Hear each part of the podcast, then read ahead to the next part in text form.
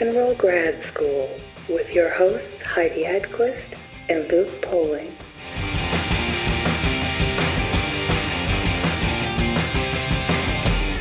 Hello, kitties. Welcome. Welcome. Are we not going to have So- a good time today? We might, who knows? Oh, It's really up in the air at this That's point. true. You're going to have a time today. You're going to have a time. Yes. No, we've got a good one. Uh, Mhm. We are talking with Greg Gilmore, who he was somebody that when we got the email saying, Do you want to talk with Greg Gilmore? I think we both said, Why do I know that name? Yes.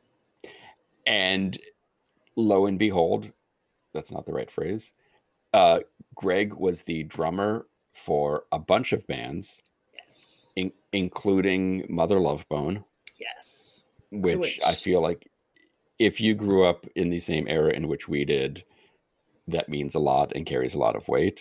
Yes. And the second we realized that that's where we recognized his name from, in addition to these other bands, we were Right. extremely fired up to talk to him. Yes. And Greg, the cool thing about this conversation is that we were talking about his band before Mother Love Bone. I think two bands before. We get into Yeah. it, which one came first, Five Finger Death Punch or The Living. Right. but the living was a early punk band that he was in together for i think he said six months Mhm. recorded an album just so happened to have their lead singer i believe and songwriter be duff mckagan from uh Guns N' Roses, lots of exactly other amazing bands. So complete legends coming together very young, creating a punk sound. Yeah, and this band has such a great history of supporters and uh, fans of other well-known musicians who have throughout the years tried to make this album come out and now finally the stars have aligned where you can actually enjoy it.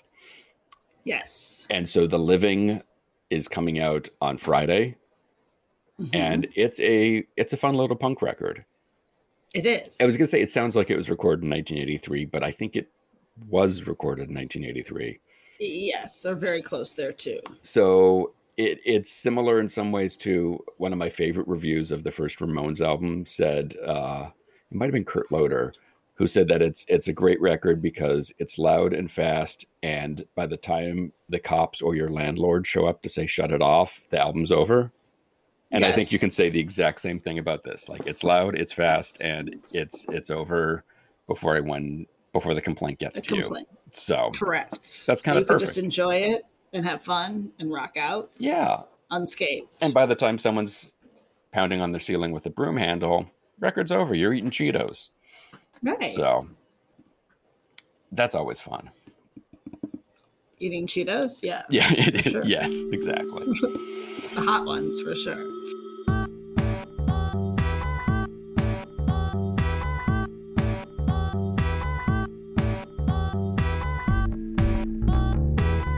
I have been unable to get the order straight.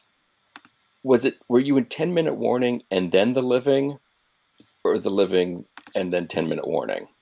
the living first. The, Okay. the living, the living was um, really the beginning of all things for me in Seattle. Mhm. Um, joining that band, I had uh, not been playing and really had not didn't have much of a social scene here Mhm. till uh, those guys had put an ad in the Rocket. There's a local entertainment music rag, and uh, I answered that and you know joined right away, and that was the beginning of it's a big group of oh, instantly had a lot of friends, new friends, and part of a larger community and great band. You're in the living, you guys are playing around Seattle. Are you doing any other kind of treks in any direction outside of the city to do shows? Um, you know, I think I think our only trip out of town was up to Vancouver. And just once or tw- we might have gone up there a couple times. I don't think I don't remember that we ever even went down to Portland. it, the whole thing it lasted about five or six months. You know, um, so we really, you know, arguably, we're just kind of getting going. Though it seemed like it's kind of had it going on. And in that time frame of those five or six months, at what point did you guys go into the studio to record what is your new album? It must have been right around the middle of it. We, um, with the help of talking to Kurt Bloch yesterday, who had some old calendars and diaries with dates in them, he was helping me. We were piecing some of this together. I must have joined sometime in January because uh, we were we were together for less than a year, and I was there for Duff's birthday, so that would have been February. And by that time, you know, I was firmly just a part of the the, the scene there in that group of people. So it had to I had to have been there for a few weeks already. So I probably started playing sometime in January, and Kurt says our last show was in uh, July, I think he said. So, and we probably called it off not too long after that show. I am guessing you know, within a month. What prompted that? Well, John left the band, and the three of us we made an effort to carry on for, for a little bit, and it, I just I don't remember a lot of detail of. I remember one one guitar, one other guitar player friend we had come over to play one day, and he might have come over to play a couple of times before we had to tell him that. But it's um, not happening. otherwise, uh, I don't. All I remember is, is kind of the, the one day of being there at practice, and it must have been just the three of us, and just the feeling of uh, the pool had kind of drained, you know. yeah. and um, it was a moment where uh, maybe um, some the more grown up or seasoned bands would have recognized that okay the picture is bigger than this moment and let's uh, Yeah. You know let's take a break for a few days or regroup in some way but um, at that time you know the solution to that feeling was just nah, let's, let's, Screw let's, let's not do this anymore yeah Yeah. Let's just burn this down. Yep. We're Um, done. so then you record this album, you guys break up, you go on to a bunch of different things, which I definitely want to we want to get into. But how did how did this record come out come about now? It's what, thirty some years after you recorded it, after you guys played together and sat in the same room to room together, I'm assuming. yeah we did it old style we actually played together yeah How does this come out about where this is what we're talking about now? Yeah. Um, it uh, it's been a project for me now of about I it must be right around eight years. Uh, our the living sort of had a manager, Brian Fox, um, who in the ensuing years has harbored the same affection for this that recording as I had. Um, and he had some kind of a chance meeting or crossing of paths with a couple of kids from Portland who had started or wanted to do a boutique sort of label, and somehow it came to be that well, we should let's make a living record, and uh, John had the multi tracks. Uh, John Conte, hmm and um, he had them transferred digitally, and I got a hold of the files and mixed it. Then that deal came undone, and a year and a half later, um, I contacted a another old friend of mine who used to work for Money at Mother Love Bone, and uh, he had a label in also in Portland called Cavity Search Records, and it wasn't really a project for him, but he hooked us up with um, Jackpot and Lighthouse Records, which yes would have been a great place for that kind of record. That was the idea at the time, but. Um, that was everything was happening. I had remixed the material and put artwork together, and it was just about to be shipped off, and that deal got blown up. That was really frustrating for me. Oh yeah. Yeah. And I kind of at that I just shut it down and walked away from it for a time. At, at that point, then maybe it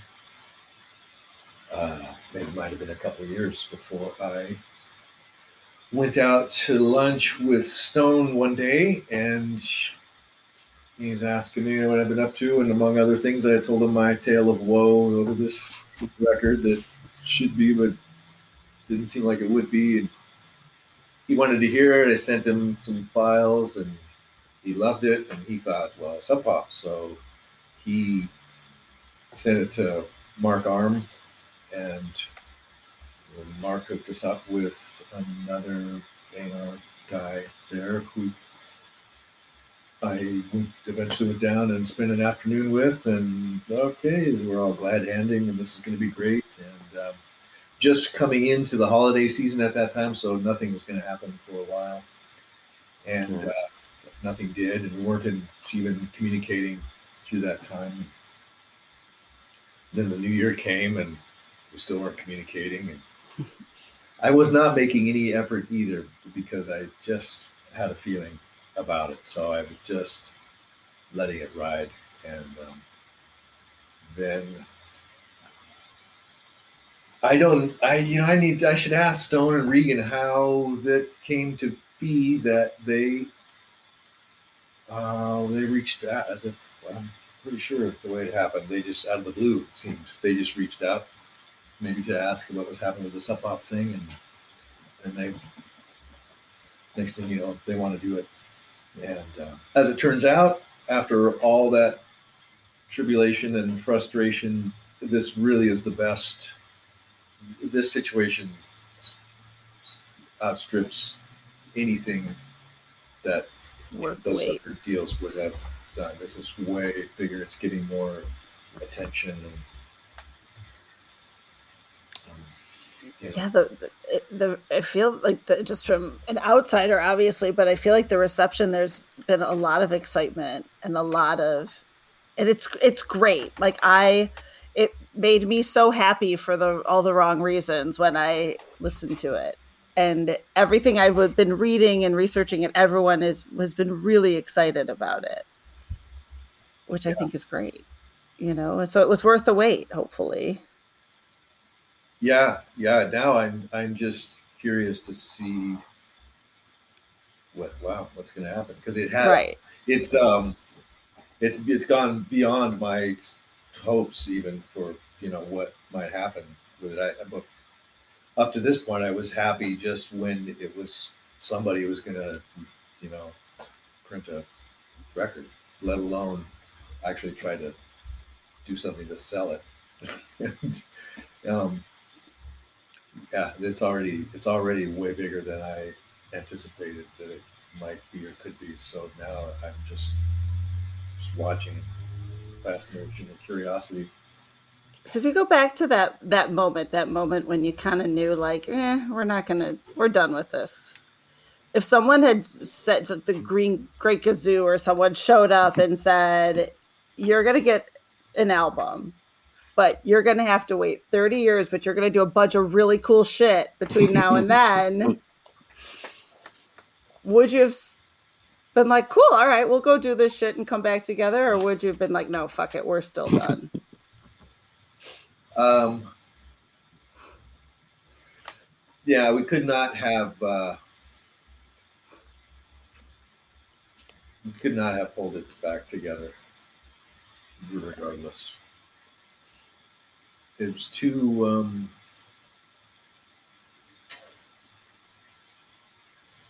uh, yeah, we were just kids, you know, just kids. yeah, Mhm. yeah. So That's um, that's it. and that, that's part uh, probably explains a lot of why how we just dropped it and walked away from hmm you know, at the For sure. And what's it like to hear? Well, one, when you kind of dig the tapes up again, or you get the, the copy of the tapes, to put that on, and does it jibe with your memory? Like you said, you had these fond recollections of the record and, and, and the band. When you put those files up and listen to them, were you like, yeah, this lives up to what I remembered? Yeah, yeah, totally. Mhm. It, um, What's it like to hear yourself too as an artist so far and so like much matured both you know physically but also just musically you know at least one would hope one has improved their job and their skill set in the ensuing yeah. years um, it isn't how I would. I wouldn't. I most likely would not play that way today, just because you know you change and you. Mhm. It's- That's possibly, uh, you know, the not for the better uh, that you you grow up in some way when you become even even when it comes down to your musical uh, musical performance, you become more responsible and less. Ah, fuck you! Check this out. You know. do you So- feel that same way when you listen to the mother love bone stuff now do you still have that like ah it's different than i play it now Um, that is, yeah, that's different. Uh, it. Uh, different aspects of it, kind of not so, so much about the performance, but one. It took me a long time to appreciate the sound of that record. hmm Actually, it wasn't until I started engineering and mixing myself that I really appreciated um, what how that record was mixed. Um, I think the drums are really loud. That that's a whole other. I could go on a tangent about mixing and why that's how I see that it, it in that case it works. But in terms of the performance, um, I don't know that I would. I am now in some ways critical of where I was going at that time, of just doing a lot of recording and really getting uh, solid and simplifying and possibly to a fault, you know. hmm But though right at that moment, it it, it, it was fine. Um, this might say more about me than it does about you, but when I hear Crown of Thorns, it is like the perfect drum along in the car song. Oh yeah, What do you do when you hear that song in the car? Where does Uh, it take you? I really my it could be that my favorite moment in that recording is near the end where we're playing the outro and you know you slowly are going for it. A little more a little more. And um, i do a tom thing which was way harder. I, I was playing harder than um, than i had been when we were getting levels. So that's recording is the drums are distorted right there. Sadly, that bothered some. Maybe and maybe that was did I guess Tim Palmer probably remixed. But did he remix that for the for the LP or uh, whether it was remixed or just edited? Now I'm not certain, but um, on a later version of that, right when that happens, the fader it's it fades out. like, nope. Just fade that right out. Oh, oh, it, you should just leave it alone. Just leave it there. It's fine. It's Yes. fine. So frustrating, but uh, yeah, I don't know. I don't. Um, it's been a long time since I would have heard that any of that record in my car. So, but I know that I I love that moment because that in that moment I you know you've played a piece of music so many times you start to really dial in. And then often in many cases you're becoming very specific about what you're going to play when and where and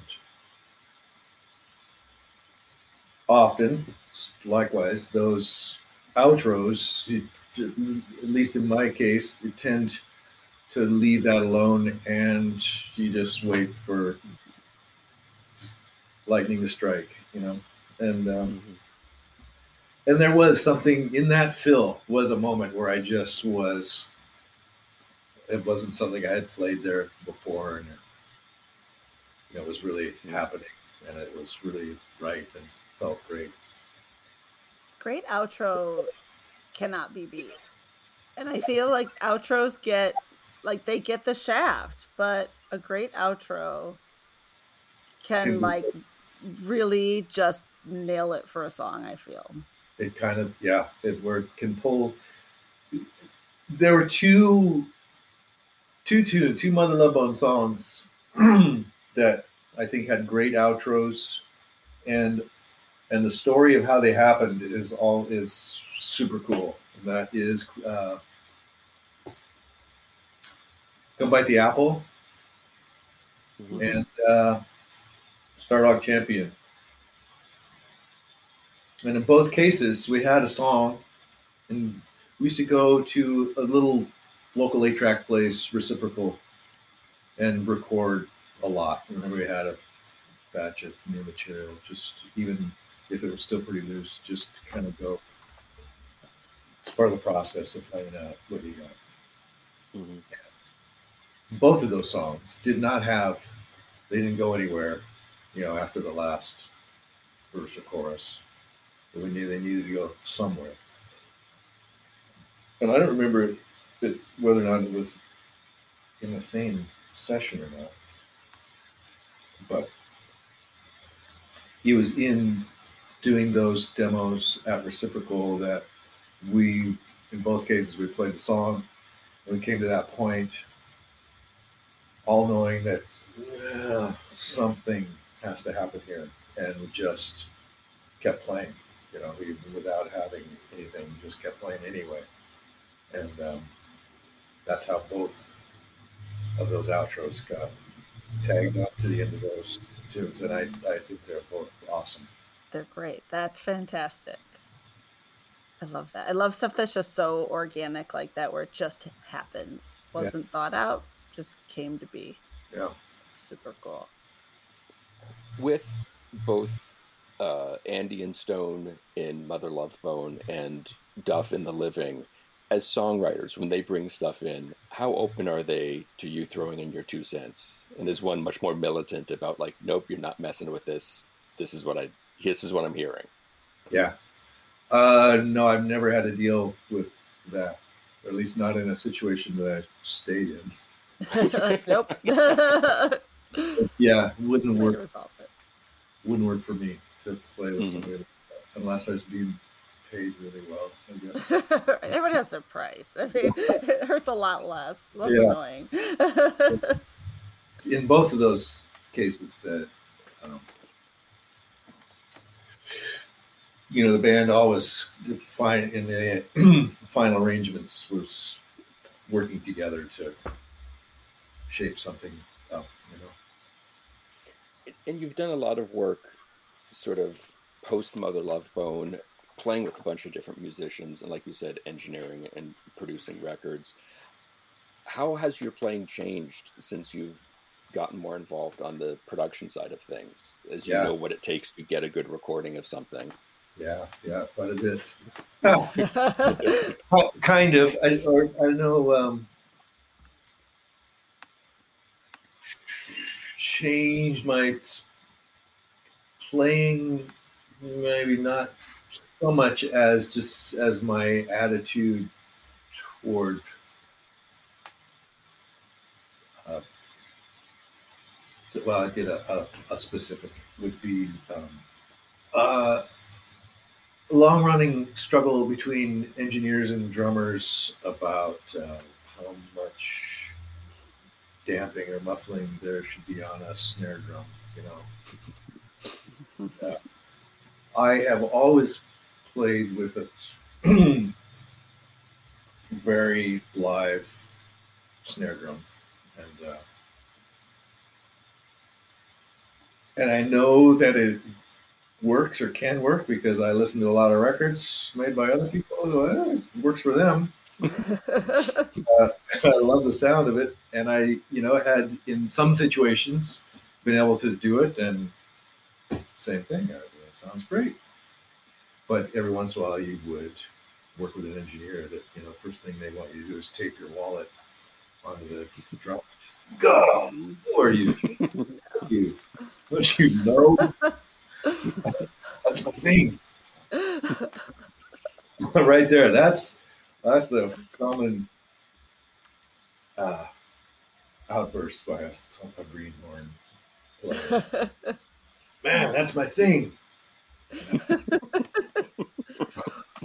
Why? Why'd you pick drums?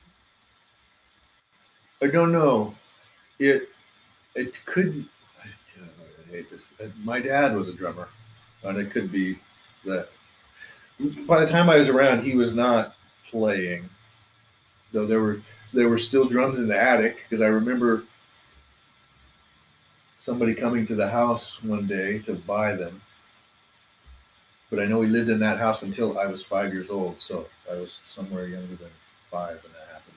I had never seen him play but he was incessantly banging on um, whatever, anything, and and whenever he and my mom were getting ready to go out, and he would be ready and waiting, he invariably would crank up some Creedence Clearwater. Um, and so I don't, I don't know if uh, it seems liable, likely that there was there was some influence, you know. But, Sure. Yeah, I did. Um, I, I I played them through also in uh, you know school concert band. and Okay. that I started out in the fifth grade playing uh, cornet. I soon moved to drums, which was not not the right move. You know, I, I ended up then playing in the drum section all the way through high school, and I I could have spent that time playing another instrument and playing drums on my own because I never I, I don't think there was anything that I learned from playing drums in that situation that I applied to. Yeah, but the drum section is always for all the like crap that the band gets in high school. The drum section always is considered cool. Like they always, no matter what, Like everybody else, Yeah. And like the cornet section's not really known for pulling it down. Let's right? Be like the honest, cornets yeah. don't really like. That's true. So Yeah. And that's I guess that's true that the as far as the other students were concerned, the drum section was kind of cool, but in both cases, in junior high and high school, this guy's the fucking drum section was a necessary evil. I it. right, that, okay. and, and we got to I, in high school i got to contrast that and really see how what it could be when we did for a, a quarter maybe um, we had a guy come from uh, there was a university not far away that I, I guess they part of among other things they were known for their music program and we had a guy come from that program to uh, I don't know, was that interning or uh, yeah, yeah, something. Yeah. doing a, a residency for a yeah. for a quarter, and it was for the fall quarter that he came to work with our high school concert band. And this guy was into drums, and he also had a temper problem. Perfect. so, so uh, yeah, we were used to being ignored and and conducted ourselves with little discipline. And this guy, he paid a lot of attention and was not down with our ways. Um, but I, uh, there was still something in that. I remember getting a little bit out of that. That all right, this guy kind of takes it what we're doing up here seriously. It gave it a whole, you know, shine a whole different light. And I also remember, and I I don't remember, he was not not that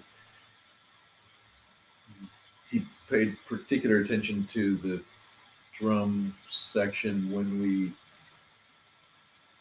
were marching, but that was a thing that mercifully in junior high and the high school, the regular band directors were not into marching. They would drag us out to, uh, there were a couple of local parades that we had to do almost, you know, kind of by obligation. And otherwise, they were not into that. And, but uh, this guy, that intern, got he. That was another thing that he wanted to do. And oh man, he, I. When we were out on the field, it was not just the drum section; it was the whole band that had his neck just bulging and fury,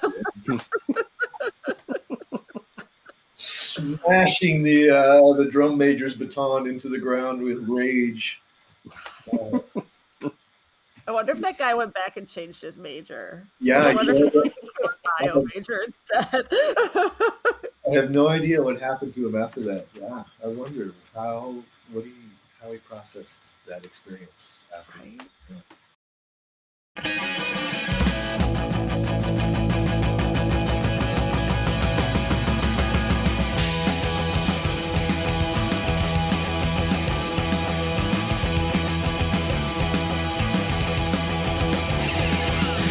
Living's 1982 is available this coming Friday, April 16th, both digitally and on vinyl. And you can pick that up wherever you get your records.